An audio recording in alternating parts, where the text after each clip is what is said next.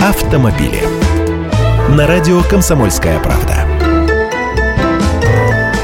Здравствуйте, я Андрей Гречаник. Уже не раз рассказывал, что сейчас вовсе не обязательно вызывать ГИБДД на место мелких аварий. Если столкнулись две машины, люди не пострадали, водители трезвы и документы у них в порядке, и разногласий об обстоятельствах аварии у них нет, то они могут самостоятельно заполнить извещение о ДТП, сделать съемку места происшествия и разъехаться. Более того, если они не разъедутся и создадут затор, прибывшие на место ДТП гаишники начнут разговор с угроз выписать штраф на одну тысячу рублей за создание препятствий для движения.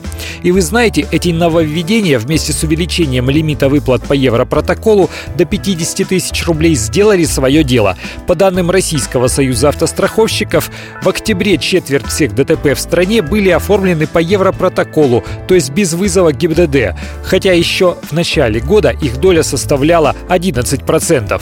Причем картина по стране неоднородная. В некоторых регионах число оформленных без вызова гаишников мелких аварий доходит до 40%. В Самаре, например, 32%, в Санкт-Петербурге более 26%, в Москве только 21%. Такие цифры приводит исполнительный директор Российского союза автостраховщиков Евгений Уфимцев.